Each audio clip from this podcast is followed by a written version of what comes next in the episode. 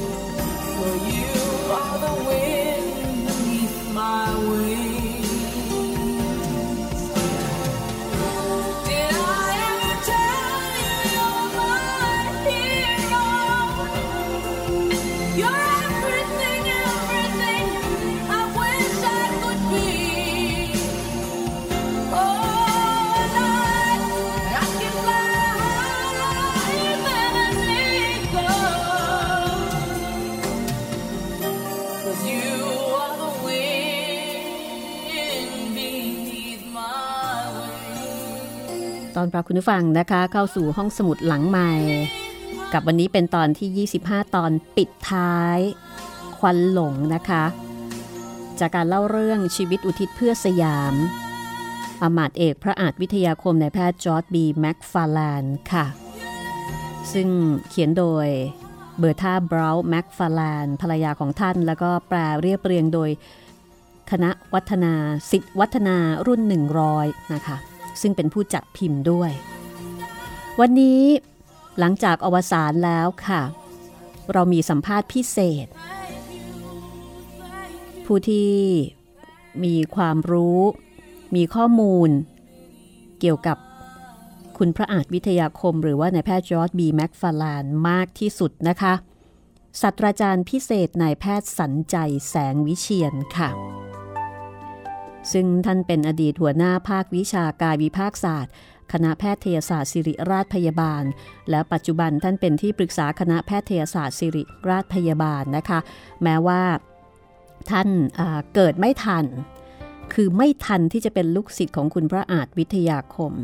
แต่ท่านเป็นผู้หนึ่งทีเดียวละค่ะ ที่มีความรู้มีข้อมูลนะคะ แล้วก็ทราบเรื่องของคุณพระอาจวิทยาคม อิฐก้อนแรกของสิริราชมากที่สุดในประเทศไทย วันนี้รายการห้องสมุดหลังใหม่มีโอกาสได้สัมภาษณ์ท่านค่ะ ซึ่งก็ต้องบอกว่าเป็นการให้ความเมตตากับรายการห้องสมุดหลังใหม่มากทีเดียวนะคะ เพราะว่าอาจารย์ก็อายุมากแล้ว แล้วก็ให้เวลากับรายการนี่เต็มๆเลย แล้วก็ยังได้เล่าถึงพัฒนาการนะคะประวัติศาสตร์การแพทย์ในบ้านเราให้ได้ฟังเห็นภาพรวมกันอีกด้วย นอกเหนือไปจาก แง่มุมต่างๆ ในชีวิตของคุณพระอาจวิทยาคม ถ้าคุณฟังพร้อมแล้ว เราไปฟังกันแบบเต็มๆเลยนะคะ กับบทสัมภาษณ์ อาจารย์สัญใจแสงวิเชียนค่ะทั้งในประเด็นที่เป็นเรื่องส่วนตัวและเรื่องส่วนรวมนะคะ ที่ทำให้เรารู้จัก อิดก้อนแรกของสิริราช คุณพระอาจวิทยาคมในแพทย์จอร์ดบีแม็กฟาแลนด์มากยิ่งขึ้น เชิญฟังได้เลยค่ะ สวัสดีค่ะ อาจารย์คะ สวัสดีครับ ค่ะ ต้องขอบคุณอาจารย์มากนะคะ ที่ให้เวลาแล้วก็ให้เกียรติกับรายการห้องสมุดหลังใหม่นะคะต้องเรียนถามอาจารย์ก่อนว่า ปัจจุบันนี้เนี่ยนะคะ ในโรงพยาบาลสิริราชเนี่ยยังมีร่องรอยหรือว่าสถานที่หรือว่าสิ่งของอะไรที่ชวนให้ระลึกถึงคุณพระอาจวิทยาคม หรือว่าคุณหมอจอร์ดบีแม็กฟาแลนอยู่บ้างไหมคะ มีครับ เพราะว่าเราได้เก็บสิ่งที่เกี่ยวข้องกับท่านไว้ในห้องสมุดนะครับ ค่ะ เมื่อก่อนใส่เมื่อก่อนใส่ไว้ในตู้ตู้หนึ่ง พร้อมทั้งรูปปั้นเป็นภาพนูนต่ำของท่านนะครับที่ลูกศิษย์ท่านทำไว้ตั้งแต่ตอนฉลองอายุครบก็จะว่าเจ็ดสิบปีของท่านอ๋อเจ็ดสิบสองปีค่ะ เท่าไหร่นั่นนะครับ ค่ะค่ะ เสร็จแล้วเขาก็ให้ไว้ที่กับคณะ แล้วก็เราก็ไว้ที่ห้องสมุด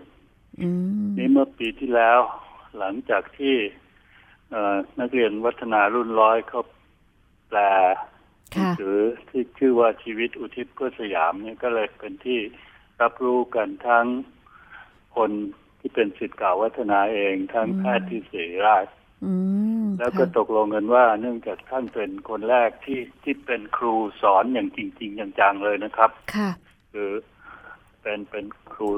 ท่านไม่ใช่เป็นครูคนที่หนึ่งเป็นคนที่สองแต่ว่า ได้สอนอย่างจริงจังที่สุดเป็นเวลาตั้งสามสิบกว่าปีแล้วก็ได้เป็นคนที่เริ่มสอนออปฏิบัติการคนแรกคือสอนมหาการวิภาคศาสตร์แล้วก็ตอนนี้คณะแพทยศาสตร์ศิลพยาบาลก็ได้จัดห้องเรียนปฏิบัติการชั้นปีที่สอง ซึ่งเป็นห้องปฏิบัติการรวม ทั้งวิชาจุลกาวิภาคศาสตร์ ทั้งประสาทการวิภาคศาสตร์ ทั้ง เอมเบรวิทยา และก็ฟิสิโอและไบโอเคมมันเป็นห้องแลบที่ที่รวมนะครับสำหรับเด็กปีที่เพิ่งเข้ามาก็เลยตกลงขออนุญาตขออนุมัติคณะ ให้ตั้งชื่อห้องปฏิบัติการรวมอันนี้ว่าห้องปฏิบัติการพระอาจวิทยาคมอ๋อเพื่อเป็นแล้วก็มีรูป มีรูป รูปเขียนของท่านแล้วก็ไอ้รูปปั้น แต่ว่าจำลองจากของที่เขาปั้นไว้เดิมนะฮะสมัยนี้มันจำลองง่ายก็มาติดไว้ในข้างในห้อง แล้วก็มีประวัติสั้น ๆ ของท่านว่าท่านเป็นใครได้เป็นครูคนแรกสอนยังไงก็นักเรียนที่เข้าไปทุกคนถ้าไม่ คือถ้านิดหนึ่งก็ต้อง รู้เห็นหน้าจะละคนที่มีความสนใจก็ต้องอ่านถ้าสนใจอ่านก็จะรู้ว่าท่านเป็นใครมีความสำคัญยังไงทำไมถึงต้องตั้งชื่อ ห้องปฏิบัติการว่าห้องคุณพระอาจพิทยาคม อืมค่ะอาจารย์คะขอเรียนถามในส่วนตัวของอาจารย์ว่า อาจารย์เริ่มรู้จักคุณพระอาจวิทยาคม หรือว่าคุณหมอจอร์ดบีแม็กฟาแลนด์ตั้งแต่เมื่อไหร่อย่างไรคะ คืออ มื่อเป็นนักเรียนแพทย์เราก็ได้ชื่อได้ยินชื่อนะครับ ว่ามีอาจารย์รุ่นเก่าแท้ๆชื่อพระอาจวิทยาคมหรือในแพทย์ยอสบีแมคฟาแลนค่ะแล้วก็เวลามีพิธีไหว้ครูเนี่ย ของของศรีราชนะครับ เราก็จะมีการอ่านรายชื่อบุพการี ซึ่ง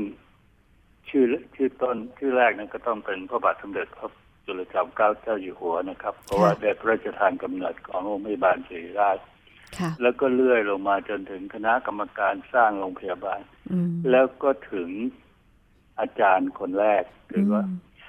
ที่สำคัญที่สุดก็คือจะ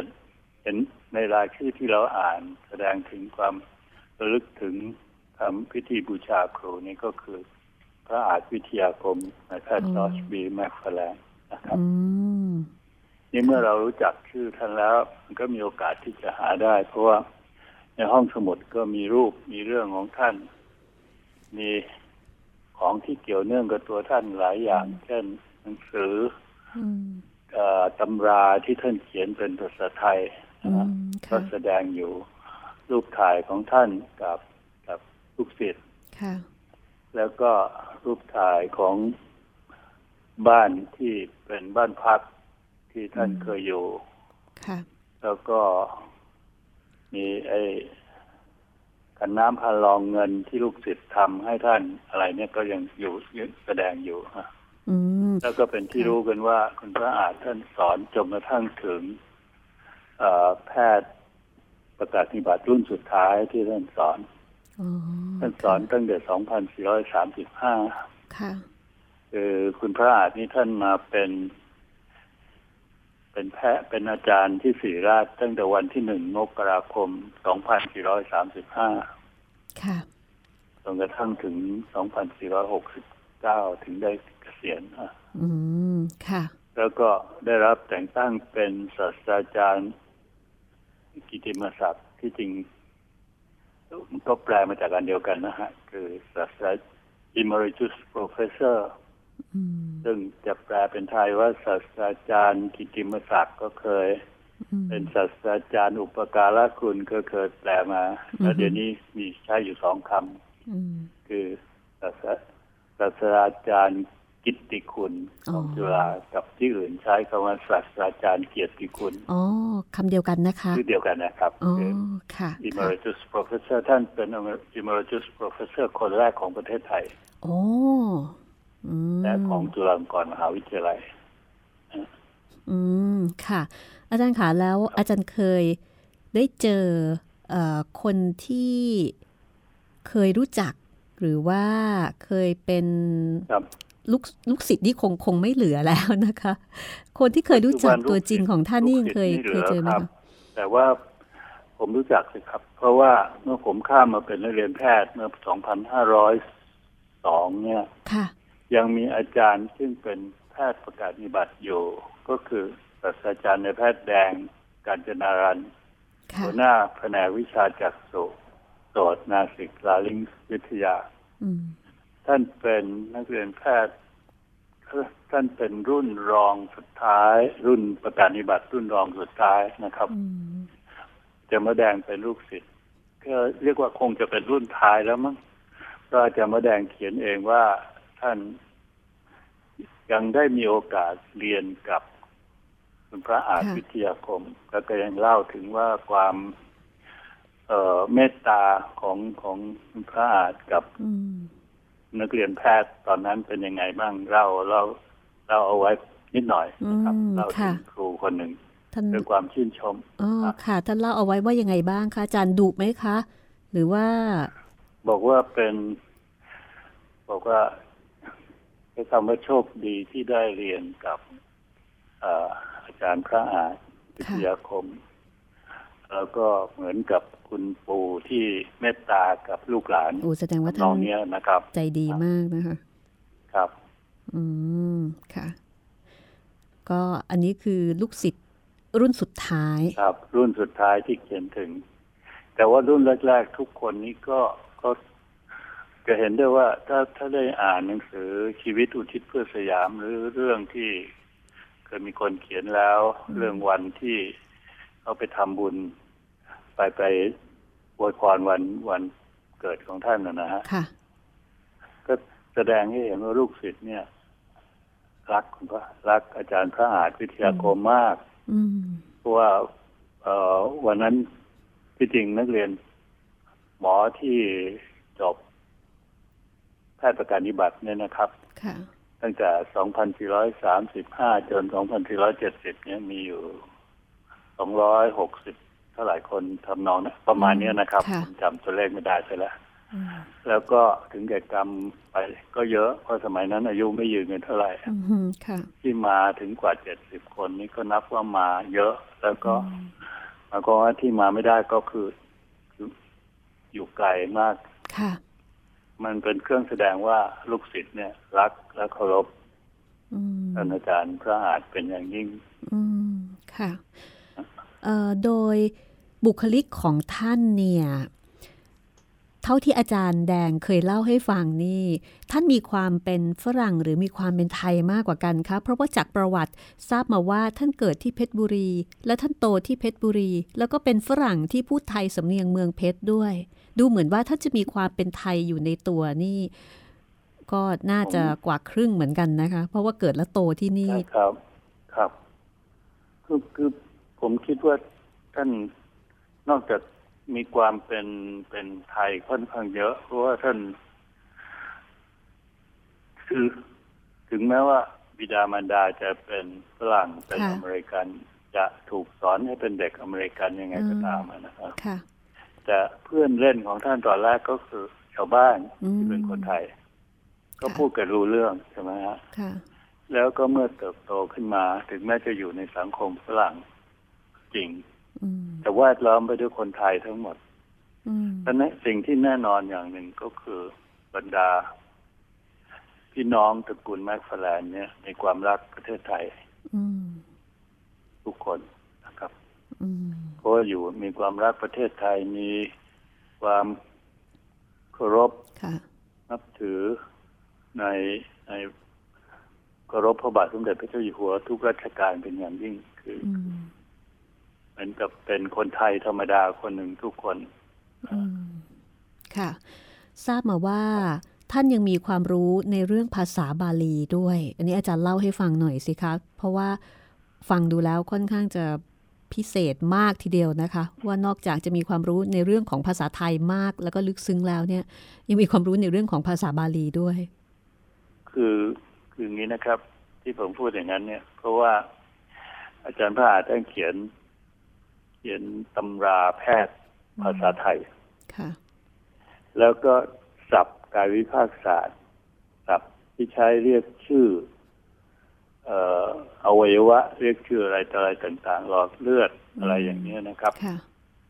ในภาษาอังกฤษเนี่ย ก็จะใช้เป็นละตินอืมแล้วก็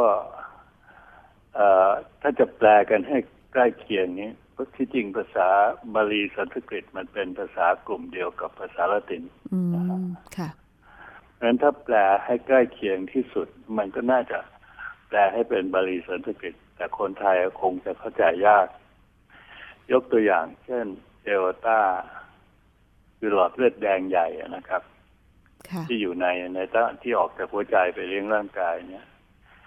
ท่านแปลว่า มหาวารี รัตตะโลหิตอืมอืมพอเข้าใจไหมฮะ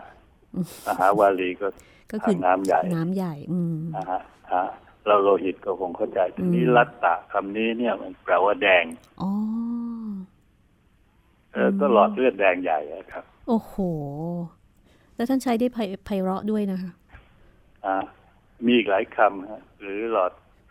เอวินาเคว่าคือหลอดเลือดดำใหญ่เนี่ย ท่านอืมใช้มหาวารี กาละโลหิต โอ้โหกาละอ๋อกาละคือแปลว่าคือดำนะคืคะอดำครับ ใช่ครับโอ้โหแล้วมีอื่นๆอีกเยอะครับ ผมโอ้โหผมอ่านแล้วก็ไม่ค่อยรู้เรื่องเท่าไหร่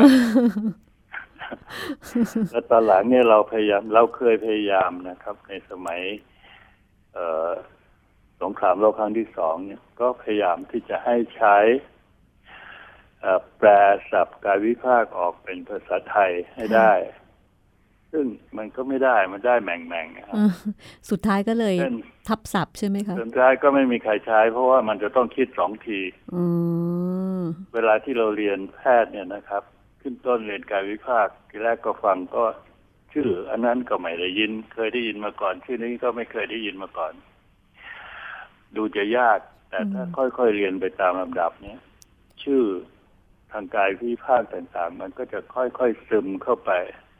แล้วก็มันก็อัตโนมัติว่าชื่อนี้ ชื่อนี้ชื่อนี้เป็นหลอดชื่อหลอดเลือดชื่อเส้นเลือดเส้นประสาทอะไรอย่างนี้อืนะครับมค่ะอ่าเหมือนเหมือนเราเรียนเหมือนเด็ก เด็กที่เรียนพูดอะ ค่ะ มันก็ซึมเข้าไปซึมเข้าไปอืมค่ะ ทีนี้ถ้ามาบอกให้แปลเป็นไทยเลยเนี่ยอืมก็ยากฮะแต่ก็น่าทึ่งนะคะ ที่ท่านซึ่งเป็นฝรั่งเช่นท่านกลับอ่าเขียนแปล เป็นภาษาไทยแล้วก็เป็นภาษาบาลีด้วยซ้ำแสดงว่าถ้าในแง่ของการพูดเนี่ยท่านท่านพูดท่านต้องพูดไทยชัดเหมือนคนไทยเลยสิคะอาจารย์คงคิดว่าท่านต้องพูดไทยชัดครับ เพราะว่าตอนท่านเนี่ยได้รับมรดกจากพ่อจากพี่นะครับค่ะเอ่อนอกคือคุณพระอาจเนี่ยท่านมีพี่น้องด้วยกันสี่คน ค่ะ พี่ชายคนโตชื่อวิลเลียมเอ่อไปเรียนเภสัชอืมเภสัชศาสตร์ แต่ว่าเอ่อมาทำงานทางด้านกระทรวงกลาโหมค่ะเป็นเป็นเลขานุการในทุกอย่าง แล้วก็ได้แปลศัพท์ภาษาอังกฤษในวิชาทหารไว้หลายอย่างโอ้ครับ คำว่าวันทยาวุธวันทยหัตถ์อะไรนี่รู้สึกจะเป็นศัพท์ของท่านอ๋อเหรอคะอ๋อฮะแล้วก็พี่ชายคนที่สองชื่อเอ็ดวินฮันเตอร์ค่ะเอ็ดวินฮันเตอร์นี่ได้ทิ้งของสำคัญไว้ให้ประเทศไทยอย่างหนึ่งก็คือ เมื่อเขาไปไปเรียนที่อเมริกาเนี่ยเอ่อเอ็ดวินฮันเตอร์ได้ไปดูพิมพ์ดีดอืมแล้วก็ขอทำพิมพ์ดีดภาษาไทยค่ะโดยการจัดเรียงอักษร นะครับ ที่เรายังใช้เอ่ออะไรไอไอไอ้เอกไอ้อาที่สพิมพ์วดีอะไรนะคะอ่าฟอหอกอดอเอกอาสวอะไรพวกนี้หรือเปล่าคะนั่นแหละครับอืมนั่นแหละครับครับ นั่นแหละคือการเรียงตัวอักษรของเอ็ดวินนะครับโอ้ก็ยังอยู่จนถึงปัจจุบันเอ่อพิมนะพ์ดีดคะอันแรกพิมพ์ดีดแรกๆเนี่ยมันเป็นพิมพ์ดีดแค่ตายอืมไม่ได้มีแค่ยกอย่างปัจจุบันค่ะครับ ไม่มียกตัวอยู่ข้างบนตัวอยู่ข้างล่างอะไรนะครับอืมเป็นแค่ตายค่ะ เพราะฉะนั้นมันก็ใหญ่มาก แล้วก็ก็จะมีตัวอักษรครบอืมปรากฏว่าไม่สามารถจะใส่ตัวอักษรไทยได้ครบทั้งสระพันยพยัญชนะวรรณยุกต์ทั้งตัวเลขอืมเอ็ดวินฮันเตอร์ก็ด้วยความกล้าหาญก็ตัดออกเสียสองตัวค่ะคือขอหัวหยักกับคอหัวหยักคือขอขอขวดกับขวดคอกับคนคอคนค่ะอะอืม แยกออกไปคือไม่ใช้อื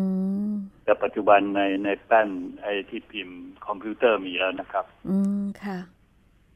แล้วก็เมื่อทำพิมพ์ดีดชุดแรกเข้ามาพิมพ์ดีดเลมิงตันก็ได้นำพิมพ์ดีดไปถวายพระบาทสมเด็จพระเจ้าอยู่หัวรัชกาลที่ห้าอืมซึ่งทรงพอพระทัยมากแล้วก็ใช้นะครับ ค่ะ แล้วหลังจากนั้นแล้วเนี่ย หลังจากที่เอ็ดวินถึงแก่กรรมแล้ว ไอ้ไอ้พิมพ์ดีดนี่ก็ตกเป็นมรดกของคุณพระอาจอืมน้องชายคนเล็กชื่อจอร์ดบัตเต้แมคฟาร์แลนด์อืมแล้วก็นอกจากนั้นก็มีอีกอย่างก็คือรถเอ่อรถมอเตอร์ไซค์ไอ้ฮาร์เลย์เดวิดสันอืมอันนี้เกี่ยวยังไงอะคะอาจารย์คะอันนี้เป็นมรดกที่พี่ชายเอ่อเป็นเป็น agent สำหรับขายในประเทศไทยอืมเมื่อพี่ชายตาย คุณพระอาจท่านท่านเป็นอาจารย์ในศิริราช แต่ท่านจบทั้งแพทย์และทันตแพทย์ค่ะแต่โรงเรียนแพทย์นั้นเป็นเป็นงานราชการค่ะแต่ว่าที่คลินิกของท่านท่านทำฟันด้วย แล้วที่คลินิกก็เลยตกลงก็คลินิกของท่านก็ขายทั้งทั้งทั้งคิมดีดและค่ะรถอ่าชื่อตอนหลังบริษัทของท่านเนี่ยชื่อบริษัทวิทยาคมอืมแต่เมื่อท่านตายแล้วก็ ขายหุ้นให้เป็นของคนไทยเดี๋ยวนี้รู้สึกจะเลิกไปแล้วฮะบริษัทวิทยาคมนะฮะอืมอ๋อท่านอ่าเป็นเกี่ยวข้องกับเคยได้ยินชื่อใช่ฮาไหมร์เลฮะย์เดวิสันด้วยนะคะ ครับอืมเอ่อทีนี้คุณข้าท่านก็ได้มรดกอีกอย่างหนึ่งก็คือ เรื่องของพจนานุกรม ค่ะ อันนี้มีกล่าวไว้ในหนังสือด้วยค่ะพจน์ dictionary แมคแมคฟาแลน dictionary ค่ะ เอ่อคือ พ่อของท่านก็คือศาสนาจารย์แซมมวลแมคฟาร์แลนด์เนี่ยเป็นคนที่เขียน dictionary ที่ที่ popular แล้วก็คือไม่ใช่ยากเป็นเป็นอาจจะไม่ใช่เล่มแรกนะฮะ มีฝรั่งคนอื่นที่เขียนไว้แล้ว แต่คนที่รู้ภาษาไทยดีแล้วเขียนไว้ ก็คือก็คือศาสนาจารย์แซมมวลแมคฟาร์แลนด์อืมค่ะเมื่อคุณพระอาจท่านเกษียณอายุแล้วเนี่ยท่านก็ เอา dictionary คือก่อนหน้านั้นเนี่ย ท่านยังพิมพ์ซ้ำอยู่อืมแต่ว่าหลังจากเกษียณอายุแล้วเนี่ย ท่านก็เอา dictionary อันนี้มาปรับปรุงค่ะเพิ่มเพิ่มอะไรล่ะเพิ่มเรียกว่าเพิ่มคำศัพท์ค่ะแล้วก็เอ่อเติมคำแปลอะไรต่ออะไรต่างๆ ให้ทันค่ะสมัยยิ่งขึ้นค่ะก็เป็น dictionary ที่ดีมาก ปัจจุบันนี้ ยังมีก่อนสงครามโลกครั้งที่สองยังมีอยู่ไหมนะครัคะบอาจารย์คะพจนานุกรมฉบับของผมแม็กฟาแลนผเนี่มยค่ะไม่แน่ใจนะครับ น่าจะยังมี แล้วพจนานุกรมอันนี้ส่งไปตีพิมพ์ที่สหรัฐ อืมค่ะ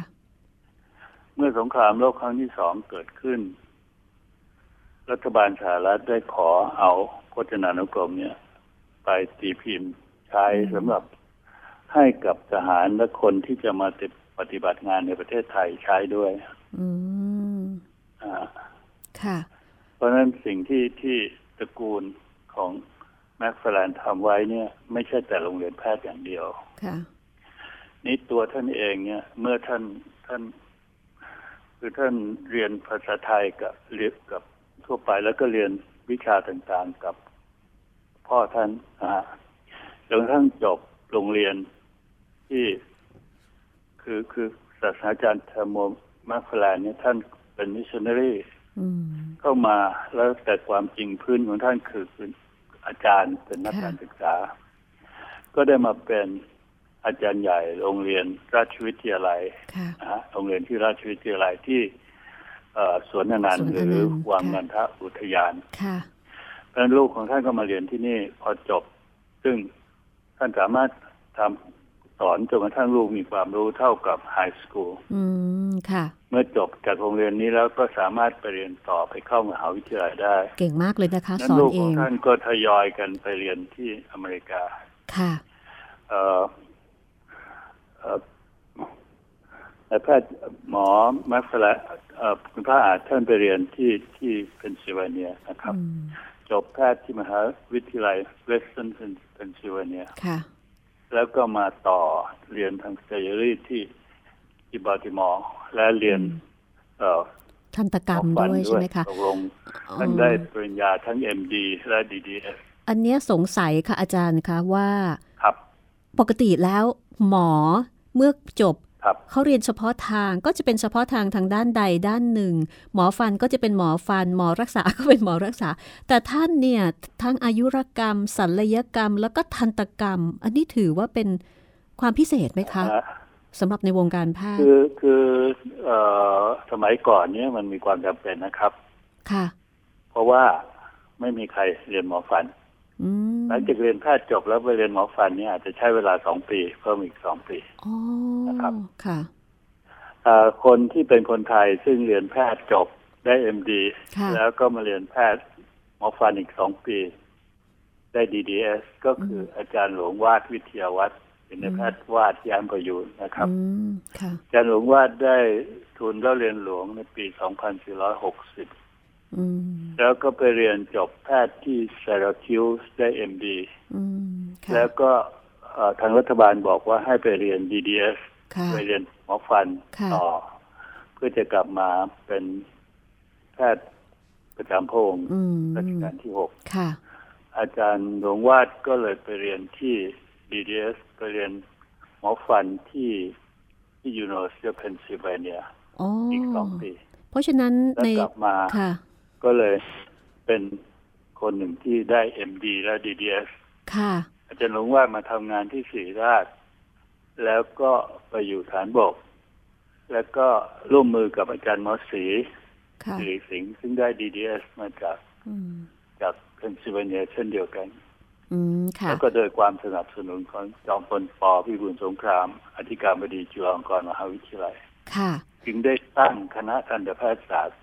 เป็นผลสำเร็จในประเทศไทยอ๋อครับเอาแค่นี้นะ อันนี้ก็เรียกว่านี่คุณสมัยก่อนแตท่กได้ต่างทั้กัน MD DDS ค่ะ ค่ะ ก่อนจะกลับมาเนี่ยญาติพี่น้องของท่านที่อยู่ในอเมริกาก็ให้ของขวัญอืมเป็นเครื่องมือผ่าตัดชุดหนึ่งค่ะ ซึ่งคุณพระอาจท่านได้ใช้ ใช้ในการเริ่มต้นชีวิตแพทย์ในในโรงพยาบาลศรีราชนะครับ อืมค่ะ ท่านเดินทางเข้ามาถึงศรีราชเนี่ยปลายปีพศ 2434 ค่ะ แล้วก็ถูกทับทามไว้ตั้งแต่ท่านยังอยู่โน่นแล้วคือในแพทย์ทีเฮวัตเทซึ่งเป็นครูคนแรกเนี่ยอืมเอ่อครูสอนโรงเรียนแพทย์เปิดโดยเชิญในแพทย์ทีเฮวัตเทมาค่ะเป็นอาจารย์ ซึ่งประสบความลำบากมาก เพราะว่าครูเพราะว่าอะไรคะพูดไทยไม่ได้ นักเรียนก็ฟังภาษาอังกฤษไม่อไม่อกออกอะไรต่างๆ สอนกันด้วยความยากลำบากจนกระทั่งอืมนักเรียนลดลงไปเรื่อยอืมๆหมอค่ะเอก็รู้ก็เขียนจดหมายไปถึงอืมหมอยอชแม็กฟาแลนด์ว่าอืมรีบกลับมาขอให้มาเป็นอาจารย์อืมค่ะ ซึ่งเมื่อกลับมาแล้วเอ่อ หมอยอชก็มาทำงานเป็นอาจารย์แทนหมอเฮย์นะครับค่ะอาจารย์แม็กฟาแลนด์ก็เริ่มต้นทำงานตั้งแต่วันที่หนึ่งมกราคม 2435อืมครับ ค่ะ ซึ่งวันนี้ที่จริงเป็นวันสำคัญมากเพราะเป็นวันประสูติของสมเด็จเจ้าฟ้ามหิดลอดุลเดชกรมคุณสงครานครินทร์ด้วยนะครับ ค่ะ อืม ซึ่งอีกสามต่สิอบมาปีก็ได้ไหมเป็นคะ ท่านก็เป็นผู้ที่พัฒนาการแพทย์ค่ะที่เริ่มต้นไว้โดยพระอาจวิทยาคมอืมพัฒนาให้การศึกษาแพทย์ขึ้นไปถึงระดับแพทย์ปริญญานะครับ ค่ะ อาจารย์คะเอ่อครับ ในส่วนของอาจารย์เองในฐานะที่อาจารย์ก็เป็นแพทย์ด้วยเนี่ย อาจารย์ประทับใจอะไรในตัวของคุณพระอาจวิทยาคม หรือว่าคุณหมอยอร์ชบีแม็กฟาแลนด์เป็นพิเศษไหมคะ ครับ คือเรามันมันต้องคิดว่าท่านมาเนี่ยไม่มีอะไรเลยค่ะครับเหมือนกับมือเปล่า แล้วท่าน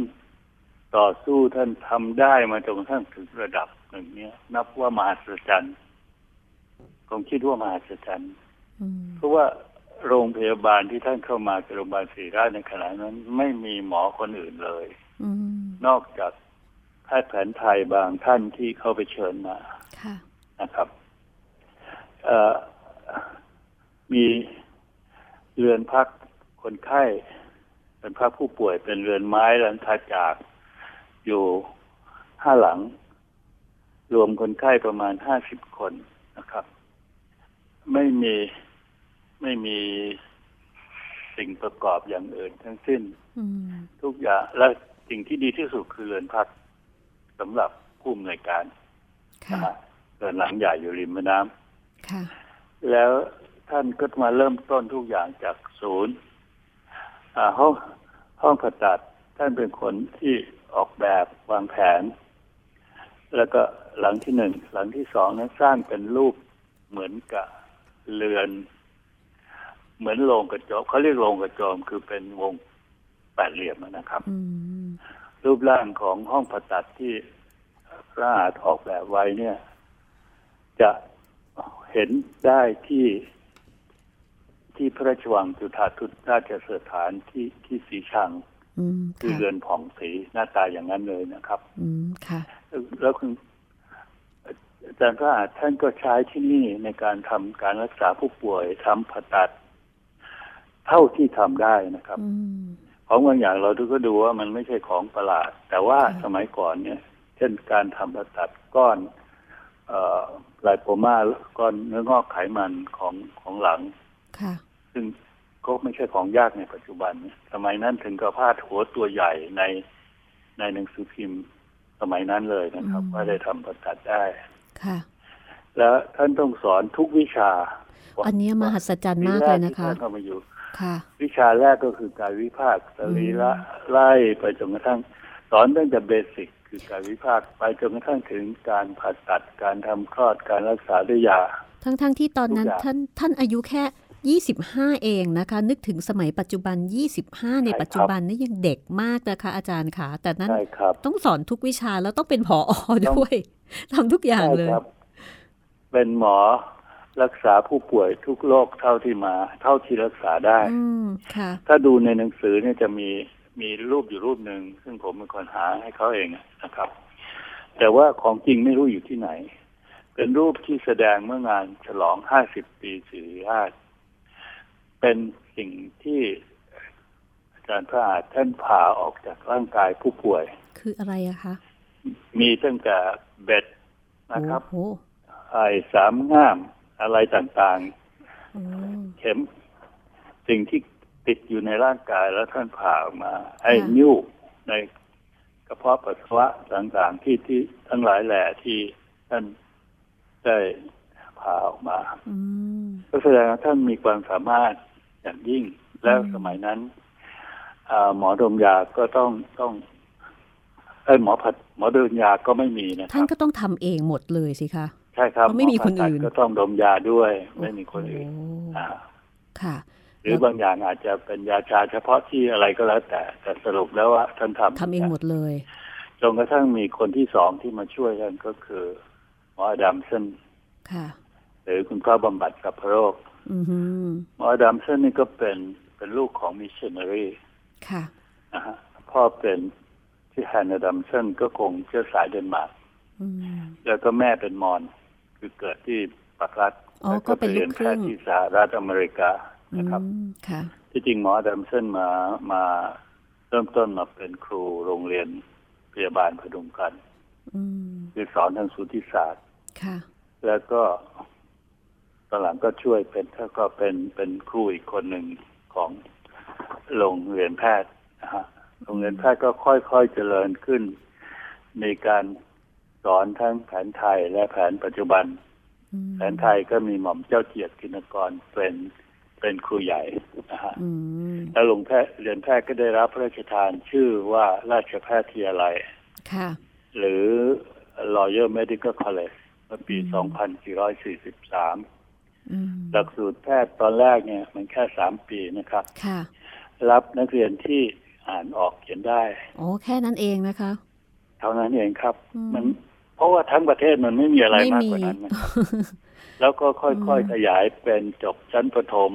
ค่ะอ่านเพิ่มเป็นสี่ปีจบชั้นมัธยมต้น เพิ่มการเรียนเป็นห้าปีแล้วเป็นอืมค่อยๆไปปี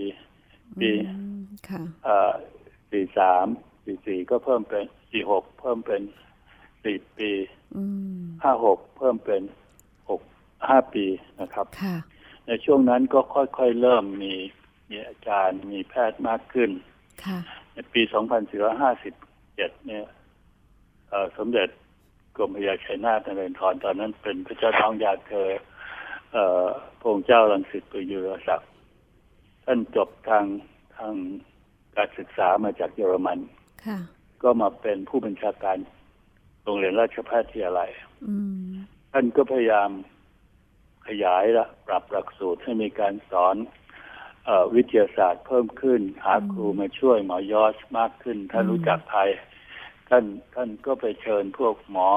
มิชชันนารีพวกอะไรต่างๆ มาช่วยกันสอนค่ะตัวท่านเองก็สอนแล้วก็เอาหม่อมเจ้าพูนศรีเกษมเกษมศรีซึ่งจบทางเกษตรมาช่วยสอนพฤกษศาสตร์ สอนเคมีนะครับอืมแล้วก็ก็ค่อยๆขยายขึ้น ตัวอืมสมเด็จกรมราชนาถเอง ท่านก็เสด็จไปดู การสอน การสอนเอ่อแพทย์ที่มะนิลาเพื่อจะมาปรับปรุง ก็จะเห็นว่าทุกอย่างค่อยๆปรับปรุงนะครับอืมเอ่อแล้วที่จริงโรงเรียนแพทย์เนี่ยได้เข้าไปอยู่ในโรงเรียนเป็นส่วนหนึ่งของโรงเรียนข้าราชการพลเรือนมาตั้งแต่ 2453อืม ท่าน2459ความจริงมันมันเดือน26มีนาคมแล้วก็ปัจจุบันก็ต้องเรียก2460นะครับค่ะพระบาทสมเด็จพระเจ้าอยู่หัวรัชกาลที่6ทรงพระกรุณาโปรดเกล้าให้ยก ให้สถาปนาโรงเรียนข้าราชการพลเรือน ของพระบาทสมเด็จพระจุลจอมเกล้าเจ้าอยู่หัวขึ้นเป็นจุฬาลงกรณ์มหาวิทยาลัยอืมราชแพทยาลัยก็เปลี่ยนฐานะเป็นคณะแพทยศาสตร์แห่งจุฬาลงกรณ์มหาวิทยาลัยโอ้ค่ะค่ะ แล้วก็ค่อยๆปรับปรุงขึ้นก็คือเพิ่มหลักสูตรเป็นหกปีค่ะแล้วก็แบ่งการเรียนออกเป็นสามระยะด้วยกันเรียกว่าภาค ภาคที่หนึ่งก็เหมือนเตรียมแพทย์เรียนวิทยาศาสตร์เรียนภาษาอังกฤษภาษาละตินอืมภาคที่สองก็เรียนวิชาคลินิก ภาคที่สามก็เรียนวิชาคลินิกค่ะขณะเดียวกันก็มีโอกาสได้บรรจุ พวกเอ่อแพทย์ประกาศนิบัติ ที่เก่งๆ เข้ามาเป็นอาจารย์อืมขณะเดียวก็กันก็รับโอนแพทย์ที่เป็นนักเรียนทุนเล่าเรียนหลวง แล้วไปจบที่อังกฤษสามท่านเข้ามาเริ่มต้นพัฒนาแผนกทางคลินิกนะฮะอืมค่ะ แล้วมาเป็นก็คือคุณพระพันธ์ค่ะพระสันค่ะสัญญเวชวิสิตและก็คุณหลวงวัยทแยกทรานกูลนะฮะอาจารย์อืมสามท่านนี่ก็พัฒนาสามภาควิชาสามแผนกวิชานี้ ค่ะ แล้วมาเป็นในขณะสิริเดียวกันราชพยาบาลตอนไหนอะคะอาจารย์คะครับ เป็นคณะแพทยศาสตร์สิริราชตอนไหนอะคะเอ่อตอนหลังเขาเปลี่ยนชื่อเป็นคณะแพทยศาสตร์ และศิริราชพยาบาลอ๋อเขาเปลี่ยนชื่อ เพราะว่าเอ่อจุฬานี่จะชอบใช้คำว่าและอืมเพราะว่าโรงพยาบาลกับโรงเรียนแพทย์นั้นมีฐานะเสมอกัน ค่ะ ครับอืมเออคือ คือโรงเรียนแพทย์ก็ต้อง ก็ต้อง เอ่ออะไร ต้องต้องได้รับความช่วยเหลือจากโรงพยาบาลถูกไหมฮะอืมอืมเพราะต้องค่ะใช้โรงพยาบาลเป็นสถานที่เรียฝึกหัดอืมนะฮะโรงพยาบาลก็ต้องขอได้รับความช่วยเหลือจากโรงเรียนแพทย์เพราะต้องใช้ครูโรงเรียนแพทย์เป็นแพทย์ประจำโรงพยาบาลนะครับอืมอืมสองสิ่งนี้จะใครมันมันต้องต้อง เกื้อกูลกันเพื่อนะคะณซึ่งกันและกันค่ะนะฮะคุณคุณพระอาจวิทยาคการมนี่การศึกษาแพค่ะทย์นี่ดีขึ้นก็จริงค่ะ แต่ว่าก็ยังต่ำกว่ามาตรฐานเยอะเอ่อในช่วงนี้คุณพระอาจท่านก็ยังสอนปริคลินิกอยู่คือค่ะคือฟิสิโอโลจีวิชาสรีรวิทยานะครับค่ะแล้วก็ยังสอนอายุรศาสตร์คือ medicine อยู่อืม แต่ว่าท่านเริ่มอายุมากเต็มทีแล้วนะฮะอืมห้าสิบปลายแล้วล่ะอืมก็ค่ะพอดีรัฐบาลไทยได้ขอการความช่วยเหลือจากมูลนิธิร็อกกี้เฟลเลอร์อืมค่ะให้มาช่วยพัฒนาการศึกษาแพทย์ของประเทศไทย โดยพัฒนาหนึ่งก็คือพัฒนาหลักสูตร ให้มีมาตรฐานเท่ากับหลักสูตร แพทย์ของสหรัฐอเมริกา โดยส่งคนเข้ามาจัดหลักสูตร ส่ง professor เข้ามาจัดการเรียนการสอนในวิชาหลักทุกวิชาตั้งแต่ชั้นเตรียมแพทย์นะครับ คือฟิสิกส์เคมีชีวะแล้วก็ทางโรงเรียนแพทย์ก็คือการวิพากษ์สรีรวิทยาพยาธิวิทยา อายุรศาสตร์ ศัลยศาสตร์ และสูติศาสตร์ นารีเวชวิทยา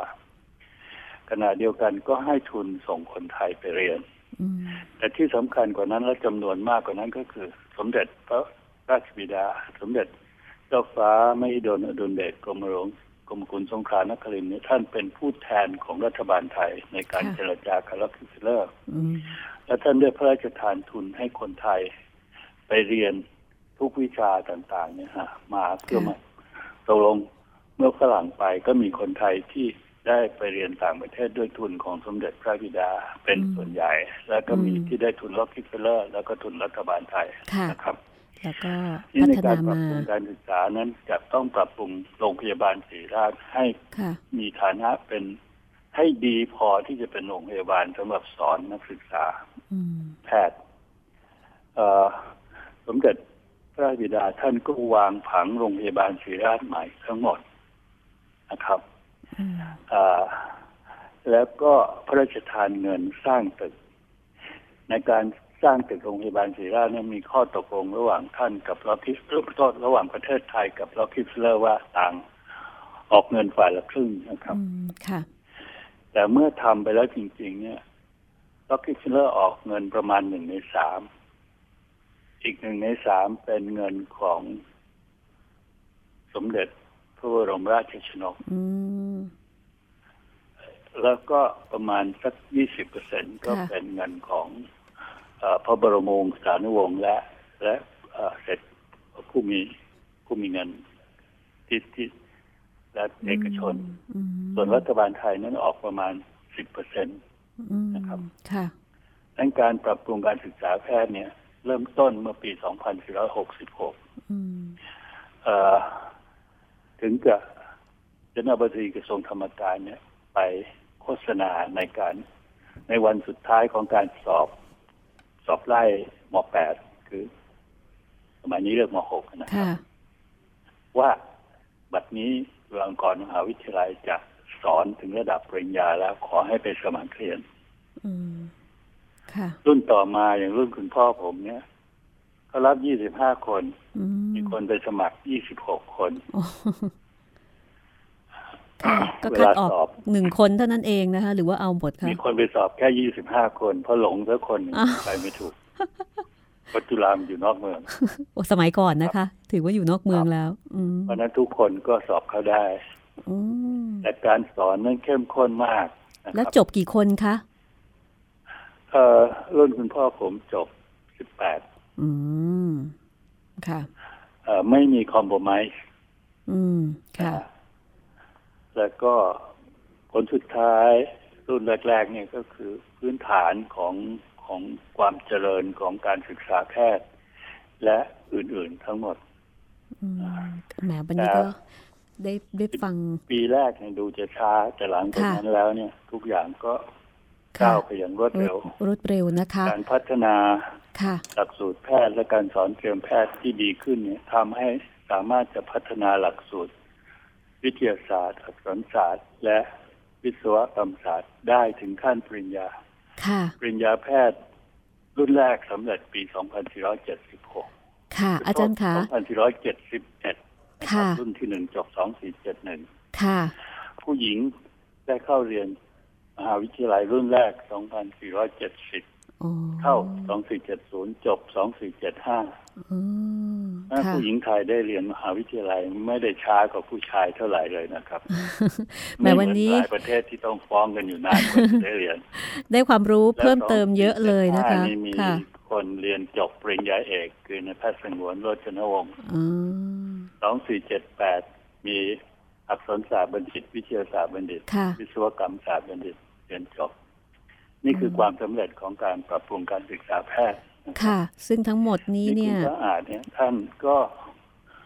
อายุเยือนจวนกับหกสิบพอดีค่ะอืม ท่านอยู่ในตำแหน่งของ เอ่อ อะไรล่ะ เป็นที่ปรึกษาไหมคะข้าราชการต่างประเทศ คืออาจารย์ชาวต่างประเทศในมหาวิทยาลัยซึ่งจะต้องโอนตำแหน่งนี้ให้กับศาสตราจารย์ ของล็อกคิสเลอร์เป็นคนดูแลแทนเกษียณตัวเกษียณที่จริงท่านเกษียณแล้วนะครับ ก็พอดีกัน เมื่อท่านเกษียณแล้วทางกระทรวงธรรมการก็ประกาศแต่งตั้งท่านเป็นศาสตราจารย์กิติมศักดิ์เป็นคนแรกของประเทศไทย อืมค่ะ อาจารย์ขาเวลาของรายการหมดลงแล้วนะคะ หมดแล้วแม่ต้องบอกว่าเวลามันน้อยจริง ๆ เลย ฟังอาจารย์เพลินเลยทีเดียวแล้วก็ได้ความรู้เกี่ยวกับพัฒนาการเรื่องของการศึกษาแพทย์ในบ้านเรานะคะ ตั้งแต่ต้นจนกระทั่งถึงสุดท้ายเลย สุดท้ายนี้อาจารย์อยากจะ ฝากอะไรไปถึงคุณผู้ฟังหรือว่าใครที่คิดอยากจะเรียนแพทย์บ้างไหมคะ ว่าจริง ๆ แล้วคนที่จะมาเป็นแพทย์เหมือนกับคุณพระอาจวิทยาคมอิดก้อนแรกของสิริราช โดยเฉพาะแพทย์ในยุคนี้นี่ควรจะต้องมีคุณสมบัติยังไงคะเออขอให้ขอให้นึกถึง เออคน แพทย์อย่างคุณพระอาจซึ่ง ท่านต้องลองคิดดูนะท่านไม่ใช่ โดยกำโดยกำเนิดเนี่ยท่านเป็นไทยเพราะท่านเกิดในเมืองไทยแต่โดยเชื้อชาติท่านไม่ใช่คนไทย อืมทำไมท่านถึงเสียสละทำงานให้คนไทยได้เท่านี้ค่ะ เราในปัจจุบันเนี้ยต่อให้ไปอยู่ สมมุติว่าเรียนจบแล้ว ไปอยู่ที่ไหนในประเทศไทย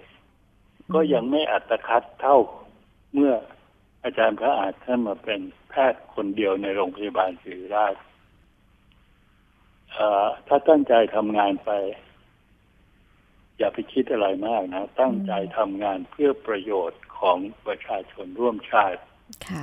เอ่อเกียรติยศชื่อเสียงก็จะเกิดแก่ตัวของของแพทย์คนนั้นเอง อืมเป็นสิ่งที่ตามอมาย่าเอไปงคิดถึงเงินทองข้าวของอะไรเงินทอง มันตามมาเองทีหลังนะค่ะ ผมผมพูดได้แค่นี้เพราะผมก็ไม่ได้เป็นหมอทางคลินิกนะครับจำอะไร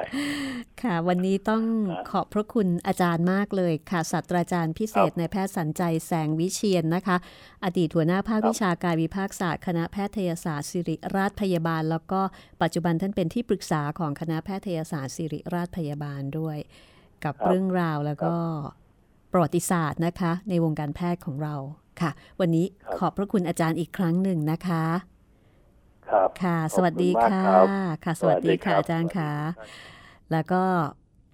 คุณผู้ฟังก็สามารถติดตามรายการห้องสมุดหลังใหม่กับเรื่องราวของพระอาจวิทยาคมได้นะคะ กับหนังสือที่ชื่อว่าชีวิตอุทิศเพื่อสยาม อมาตเอกพระอาจวิทยาคมในแพทย์จอร์ดบีแม็กฟาแลนซึ่งได้เล่าเอาไว้ทั้งหมด 24 ตอนด้วยกันค่ะ วันนี้เป็นตอนที่ 25 ก็เป็นการสัมภาษณ์ปิดท้าย ก็สามารถที่จะไปย้อนหลังดาวน์โหลด เก็บเอามาไว้ฟังได้ โดยเฉพาะถ้าเกิดว่าใครที่อยากจะให้ลูกหลานเป็นแพทย์ อยากให้ได้ฟังเรื่องนี้ก่อนนะคะ ว่าจริง ๆ แล้วเนี่ยเราต้องการที่จะเป็นแพทย์จริง หรือเปล่า หรืออยากจะเป็นแพทย์เพราะอะไรนะคะ เอาละค่ะ วันนี้หมดเวลาแล้วลาคุณผู้ฟังไปก่อนนะคะ สวัสดีค่ะ ห้องสมุดหลังใหม่ ห้องสมุดที่ฟังได้ทางวิทยุกับรัศมีมณีนิน